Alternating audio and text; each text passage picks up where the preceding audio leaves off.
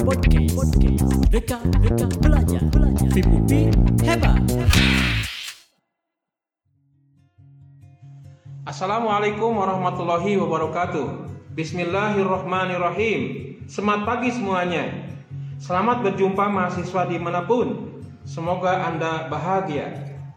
Sekarang Anda berada dalam program Podcast Merdeka Belajar Fakultas Ilmu Pendidikan sebagai salah satu sumber belajar pilihan yang dikembangkan oleh Fakultas Ilmu Pendidikan.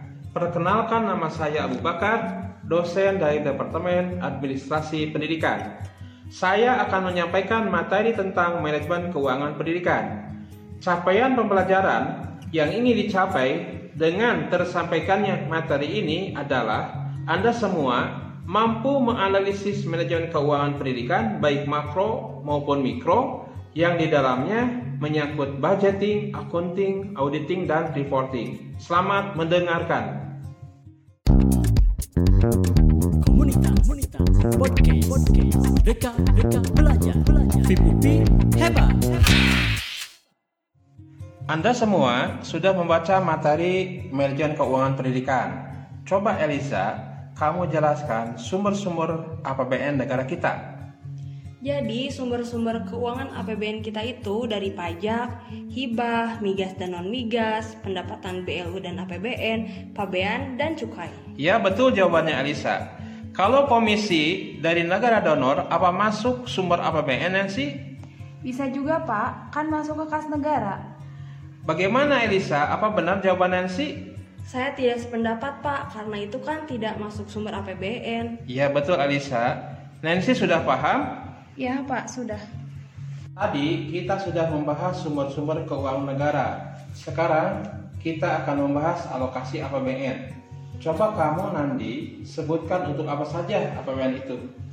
Alokasinya untuk belanja kementerian, negara, atau lembaga, dana desa, transfer ke daerah, dan subsidi. Apakah ada yang masih kurang, Fahmi? Ya Pak, ada, yaitu pembayaran bunga utang baik dalam dan luar negeri. Terima kasih Fahmi.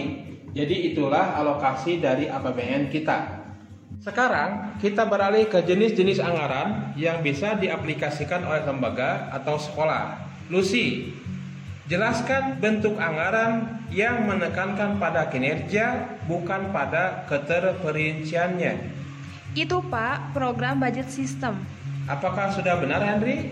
Salah Pak, yang benar kalau anggaran yang menekankan pada kinerja adalah performance based budget atau anggaran berbasis kinerja. Betul jawaban Henry.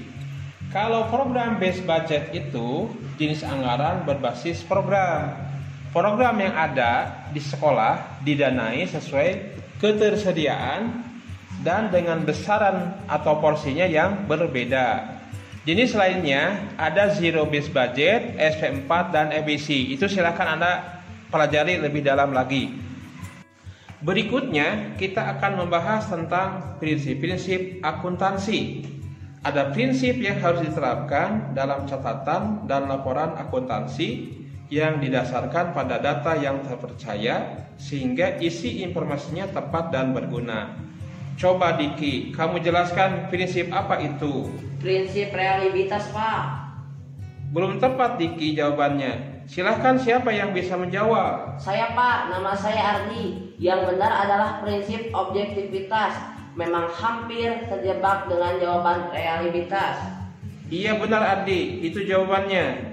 Adalah prinsip objektivitas. Maksudnya dibuat dengan jujur, tidak ada kecurangan dari isi informasi yang disajikan dalam laporan keuangan. Prinsip lainnya adalah prinsip entitas dan prinsip biaya. Silahkan Anda semua perdalami lagi. Sekarang kita beralih ke sesi terakhir terkait dengan audit. Proses melaksanakan kegiatan audit adalah auditing. Auditor biasanya berlatar belakang akuntan, seperti akuntan publik atau lembaga seperti BPK biasanya melihat laporan dari berbagai tujuan audit.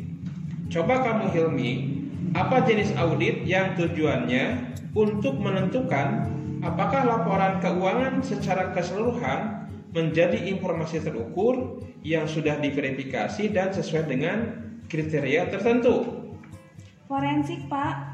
Jawaban belum tepat, Hilmi. Tolong perhatikan istilah verifikasi dan sesuai kriteria.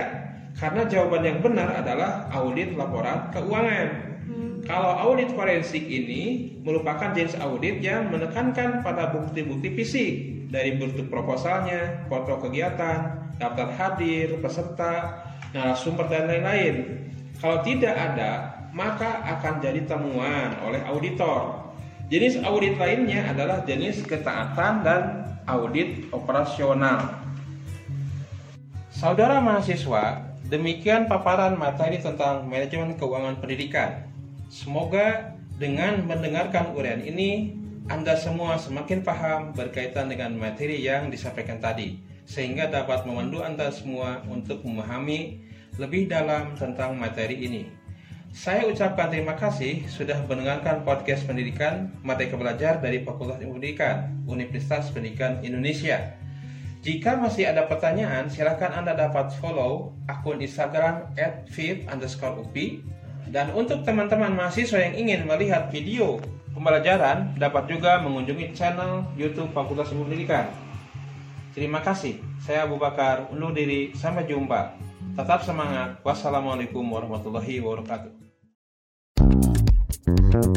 Komunitas podcast Merdeka Belajar FIP Hebat.